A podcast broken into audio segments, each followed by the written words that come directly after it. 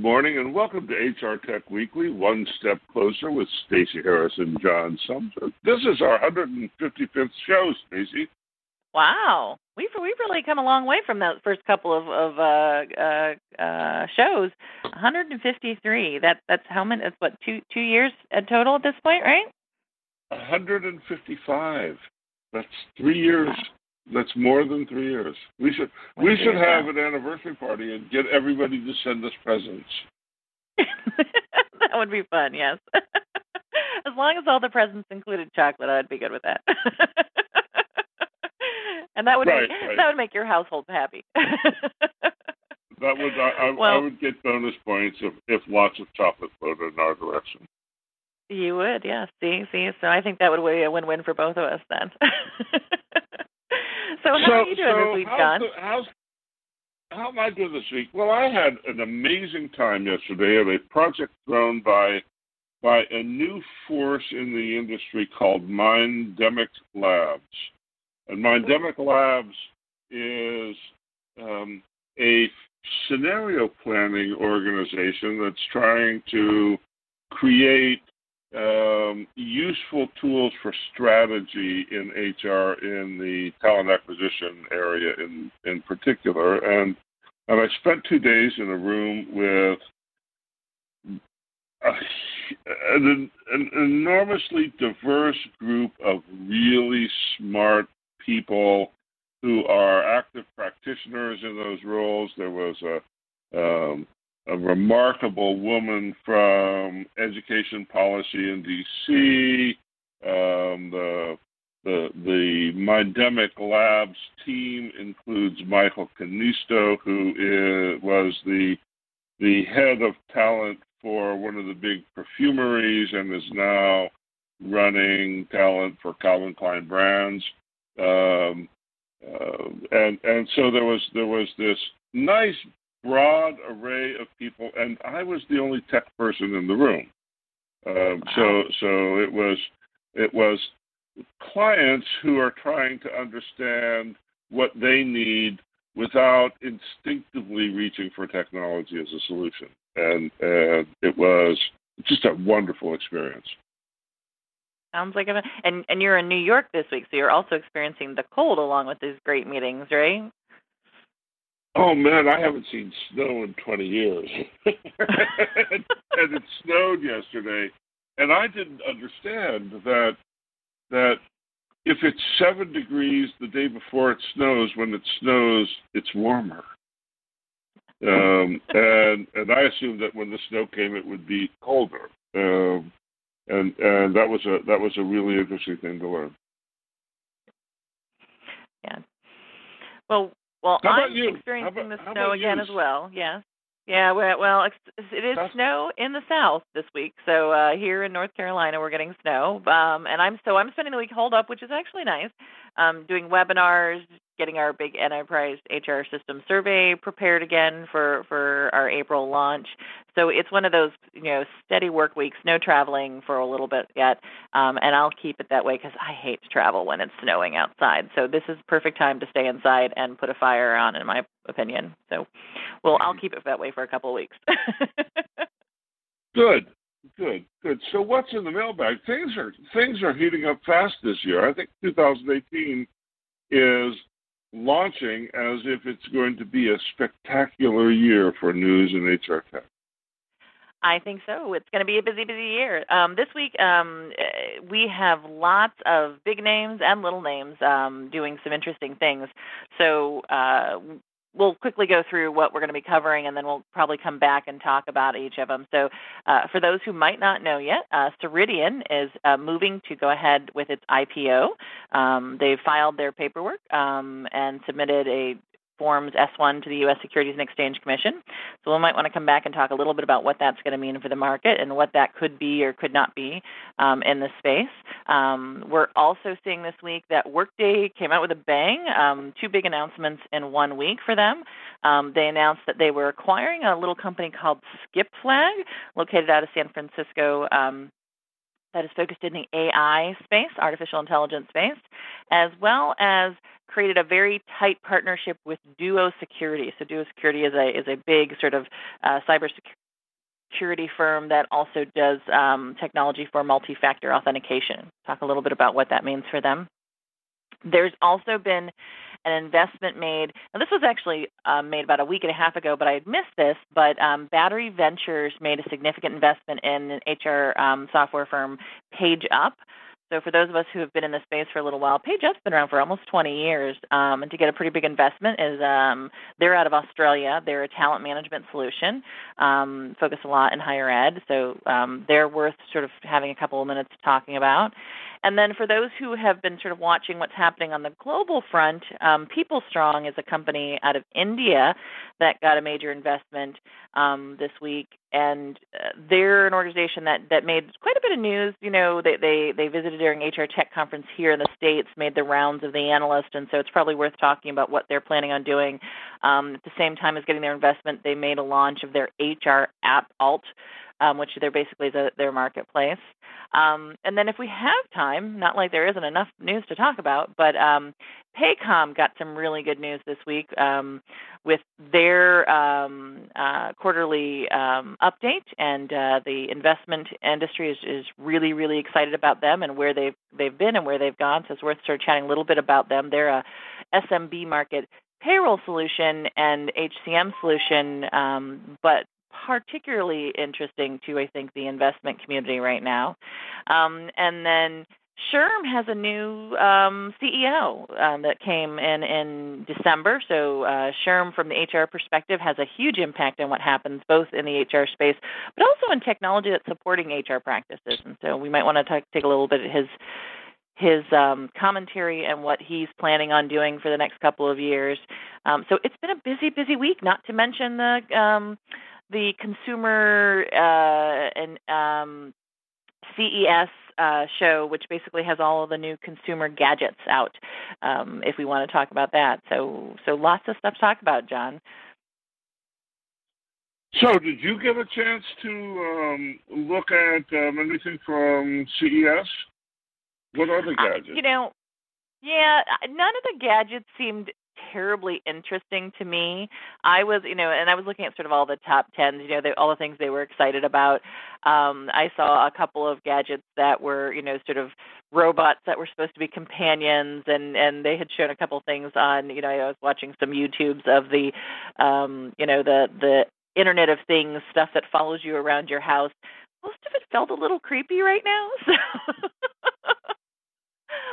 You know, I, I think we're still in that that that age where where some of this stuff just feels a little bit off kilter, but that may be just me. So I don't know about you, John. Did, did you see anything that came out of CES that that you were excited about that you thought was really interesting?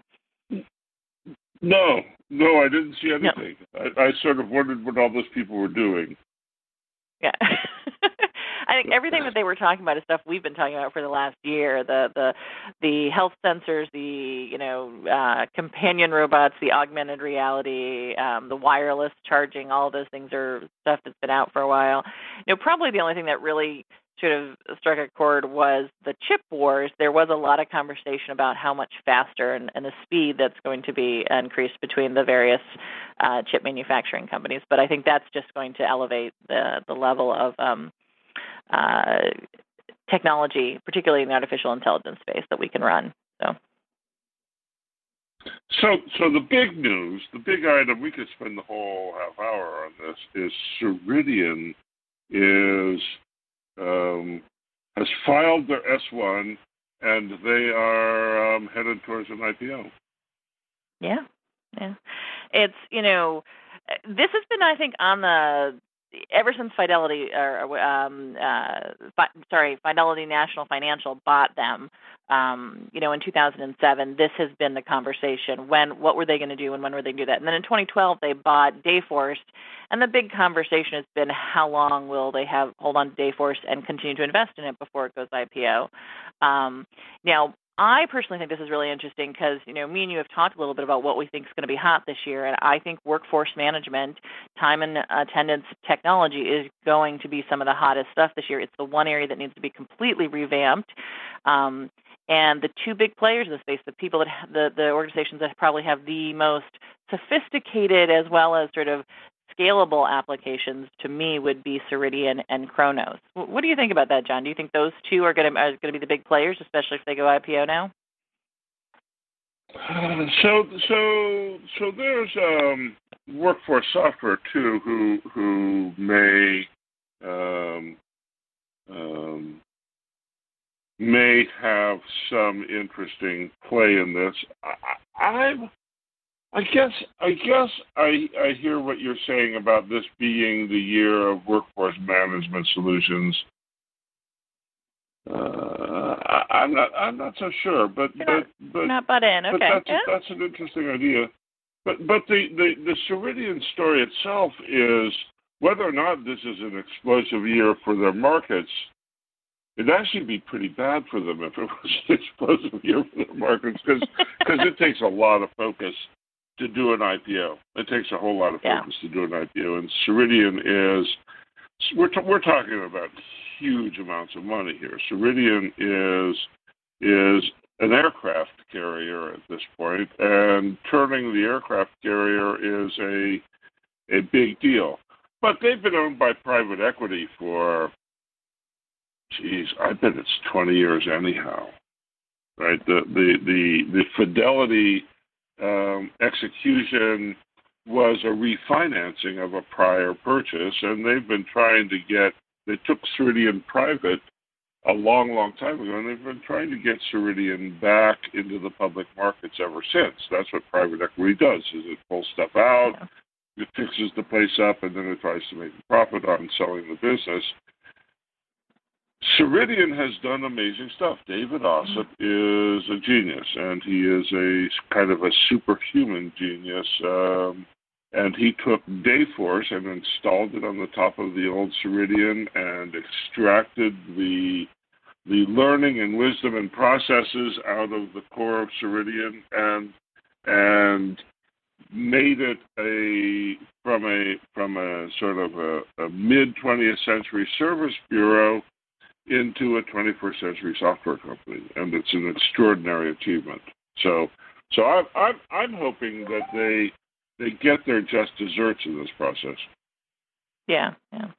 Well, well, I think it's definitely going to be interesting to watch what happens. There's, you know, been a lot of um, speculation about when the big ERPs are going to come out with sort of competitive level, um, you know, newer workforce management applications that would compete at some level with some of the newer technologies. Um, and you know, if it it will take them uh, a little while before they can probably develop the skills, the level of um, uh, depth in the database, which is part of what makes the new workforce management analytics work so well, right?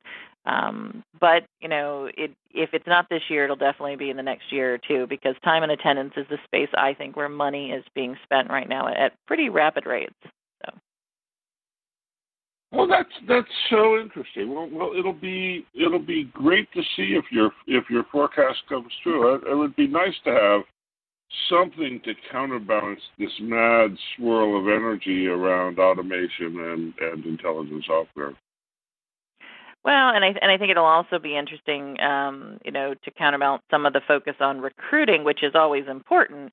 But um, part of the reason a lot of people struggle with, you know, sort of how long they'll stay with the organization is pay and management, but it's also the type of schedules and the type of assignments you get, and that's where workforce management comes in. Um, so, speaking of artificial intelligence, though, Workday also made a big, big announcement with acquiring SkipFlag. Now, they, they've been sort of making these small little acquisitions over the last couple of years. Um, so you know this isn't surprising that they're they're acquiring another small art AI company. Now SkipFlag is an organization that uses deep learning to help people make sense of mountains of data. So they're supposed to be sort of like a data cataloging organization. Um, and what I thought was sort of interesting is that you know when you take a look at what SkipFlag you know currently does and um, who their founders were, both of their founders were um, from LinkedIn originally. So sort of understanding the HR space from that perspective. Um, had you heard of SkipFlag previously at all, John? Is that an organization you'd run into in your AI conversations? don't know anything at all about SkipFlag. Um, um, not not a single tiny thing about SkipFlag, and um, um,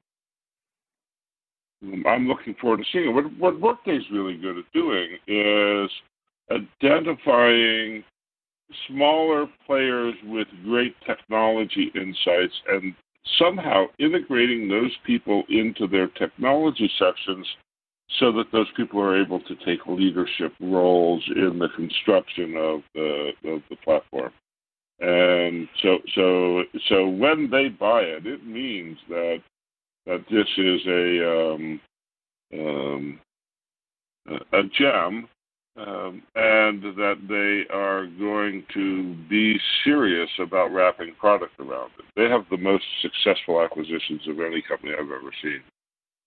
Yeah, I think that's almost one of the stories about the Workday model is this acquisition approach that they're taking, which is um, to really identify early, early, you know, um, cutting edge stuff that's happening in the market, um, keeping their eyes on that space. And then I think, you know, your point about them coming in and having leadership roles, the talent that they identify is that they're very they're very um open about the fact that they're not just buying the technology, but they're buying a culture and a, a set of talent, uh, and you know, saying that from the perspective of hiring that they want to keep, and they do everything they can to keep them, just like they would with hiring someone, you know, off of um, off the street. So this is, a, I think, a model that.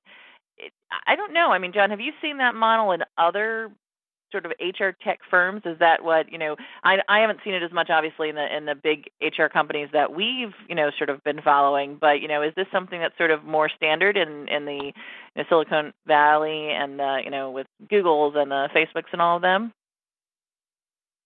Well, the the, the basic VC investment model these days is in is into companies that 10 years ago would never have been considered companies. They would have con- been considered a functional item on a drop down menu, right? And so, so there's a lot of energy going into very small bits of research. And and really, the only path out for those companies, those companies don't generally scale into becoming the next big platform. So the only path out is through acquisition. And and so the VCs are trying to teach the larger legacy software industry how to do acquisitions this way. Uh, and um, um, it's slow in coming, but but there's enough success here so that that we are uh, um, um, we're, we're starting to see this as the way that research and development is done, where you where you invest in a company and the expectation is that they will break the state of the art while producing a revenue stream. Yeah, exactly. And right, and and that's really really hard to do. But there are some people who do it. You know, I'm here in New York meeting with with the New York um, they used to in in in the dot com bubble they would they would call it the valley on the west coast and the alley on the east coast silicon alley yeah. um i i don't think they use the the language any longer but but there are really interesting and important entrepreneurs who are following the same sort of model here well, you know, it's it's it's definitely a smart model in a market where you know unemployment is very very low and uh, the skills and talents are hard to find, right? Um, so it's definitely a way to get right. your skills and talents if you can keep them. So one of the other things that Workday did is it invested in um, uh, the relationship or partnership they're calling it with Duo Security. Now, Duo Security is a cybersecurity organization um, focused on multi-factor authentication. So, for those who might not know what multi-factor authentication is, it is basically an application that that allows someone when they log into a technology that it will ping something, whether that's either it'll make a phone call to a, a number that's in there uh, associated with the person who's logging in, or it will ping a cell phone. Um, I have this set up with the company that I work with. Um, it's it's a process-driven sort of cybersecurity model as well as a technology-driven one because it's ensuring that people are aware that that your login's being used, uh, and you have to confirm that it's being used. Um, you know, this they made a huge announcement about this and the partnership in this, and, and I know a lot of organizations use Duo Security already. Uh, does this surprise you that they're making making big news about this, John? Um, you, you know, I think I think that that GDPR is a, a, huge reality, and the obligation of every company to install um, more effective security processes, procedures, and technologies to protect the private information of individual European citizens uh, is uh, means that it's necessary to deliver the best security technology inside of your HR application. And so, so it makes all the sense in the world that they're doing this. That they're doing this um, um, acquisition. Makes all the sense in the world. Uh, it's um, we did ask this year in the um, TRC HR System Survey what percentage of organizations were doing multi-factor authentication, um, and what we found is that the ones who had enterprise security strategies that included HR systems with them were much more likely to be doing multi-factor authentication. So again, strategies make a big, big uh, approach to this, and having technology that has partnerships help too. Um, we we also saw this investment this week from Battery Ventures in PageUp. Um, you know, it's it's we we've been following PageUp. I know I've been following PageUp for almost you know 10 years. They've they've they've been around since 1997. Um, they're a, a career planning and career mapping and recruiting software. Started out in the recruiting space, and but they're um, headquartered out of Australia, and they've moved sort of global, particularly strong um, ties in Asia Pacific, but they've also done very well in the United States in the higher education space. Um, and it looks like they're getting an infusion of money from a um, private equity firm. Uh, this is a talent management play right now from the recruiting perspective, John. You know, is this a space you know you think that we're going to see more investments this year? Um, do you expect more venture venture capital here or private equity firm money here as well? So, so I'm going to guess that the PageUp investment is private equity, and and, and and the difference between private equity and venture investing is probably worth knowing. Um, private equity, this is this is harsh, and I don't mean to cast aspersions on any particular company, but private equity is kind of the junk trade or the antiques business. You look for distressed objects, you clean them up and restore them, and you sell them at a premium. And so the the it's better to think of private equity investment as a purchase or a partial purchase or a loan with performance terms that amount to a purchase. And so when you take private equity money, uh, um, it comes with a playbook, and you get a certain amount of freedom to act as if it was a refinancing of your house.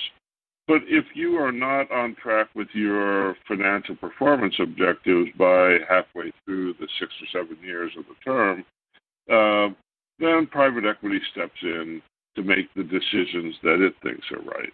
And and so so with the investment comes some something that starts to look like control of decision making in the organization. And so, so the the original organization has some time to, uh, you might say, get their act together. But but there's a lot of other ways of thinking about how you optimize to to get the to get the thing right. And um, um, and and then if it doesn't work, private equity steps in. Um, yeah. In the VC world, in the VC world, the way that that decision is made is you don't get funding the second time because the VC the VC investment is more speculative, um, and it's more about trusting the um, the entrepreneur to make the return, and and so so there's not really the promise of more money with a private equity investment, and there is almost um, implicit a promise of more money in the venture investment. So, so you exercise control with board control in private equity and financial control in the venture investment. Does that make sense? It, it, makes sense, and I think it fits very well with where PageUp is at. With you know, sort of being a 20 year old organization with a really solid set of tools on the recruiting side. I, I did get a briefing from them just not too long ago, and and I was I was impressed that the tool set had so many interconnections across sort of the learning, uh, career planning, and the recruiting side in ways that we don't see at a process level integration. But obviously, it needs an infusion pod probably to, to, to get it back into, you know, maybe either working efficiently or to maybe introduce its marketing, whatever the next step is, because this is a this is a a rough market right now, and, and we're going to need to, particularly for those that are focused on talent management, are going to need to have something that's really, really basically focused to keep them moving um, in the point solutions and the best of breed market, right? Right. Right. So, um, yeah, that makes a lot of sense. Cool. So, what's next? Well, we're uh, also this week um, talking about um, People Strong. So, PeopleStrong is another organization. They're out of India. They're headquartered out of India, um, and they're a uh, HCM payroll. They've got some talent management, some recruiting applications that they've just uh, launched um, in the for the India audience primarily. Um, they do a little bit outside of that, but primarily it's in the India audience. Uh, they have about 200 customers and 500,000 users uh, within that environment. And um, they've got an investment from a standalone investor. Um, uh, that's connected with Zeta, which is a um, leading benefits platform in that area.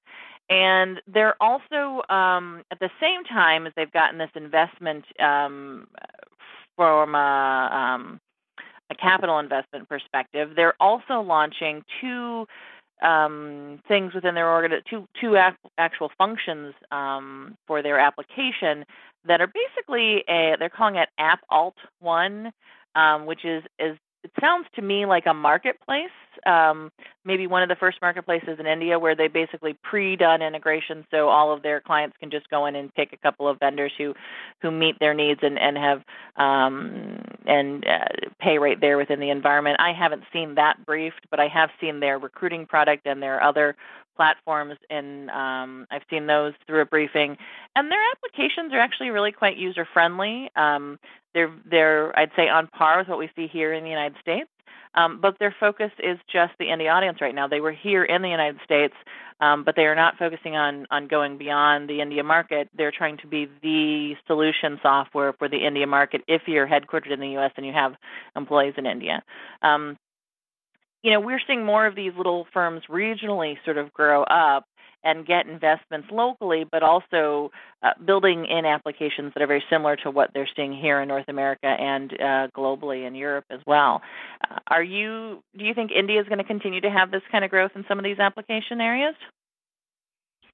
Yeah, India India I think is a much bigger market than the United States, and and so what's cool about PeopleStrong is the the American view of the HR tech market in India is um, uh, mostly about companies that do business with the United States, so the export economy. Uh, the internal economy in in India is just massive, and and they do business a, a, little bit differently and don't really want to adopt Western processes and procedures. And so, so I expect the differentiation of the Indian HR technology market to exceed the differentiation in the American uh, technology market because it's five or six times as big. Yeah, Yeah. Well, and and once they've sort of figured out the the margins and the financial metrics in the India market, and if their applications work very well within that market, and if they can expand that to Asia Pacific, the scalability is is the next big question. And there's really some opportunity, I think, for someone who can sort of be a strong player in that Asia Pacific market from a payroll core HCM perspective. It was interesting when I did the briefing with um, PeopleStrong. You know, one of the things that was sort of they just sort of took for granted they've got a, a deep they've got like a platform that actually works with the um, third party recruiting firms that is sort of a, a view into their application for them and i thought well that's actually like a separate application in most of the sort of U.S. markets, or North America and European markets. They've built it right into their recruiting application because so many businesses in India use sort of third party recruiting uh, firms to do the recruiting, and so things like that are going to be interesting. You know, they've they've sort of pre-built stuff that I don't think normally we see here in the states in their applicant tracking systems and recruiting, and I think we'll see that in other places. Like you said, they're going to take a different approach to it. Yeah, yeah. So, so it's an exciting start. We've blown through our half hour, and, and we are off to a roaring 2018. We are. So there'll be a so, lot more to talk about, I'm sure, next week. Yeah. Yep, yep, it's going to get better and better. So thanks for taking the time to do this, and thanks for taking the time to listen in, everybody. It's it's been another fantastic show. Thanks, everyone. Have a good week and stay warm. You've been listening to HR Tech Weekly, One Step Closer with Stacey Harris and John Sumser, and we will see you next week. Bye bye now. Bye, everyone.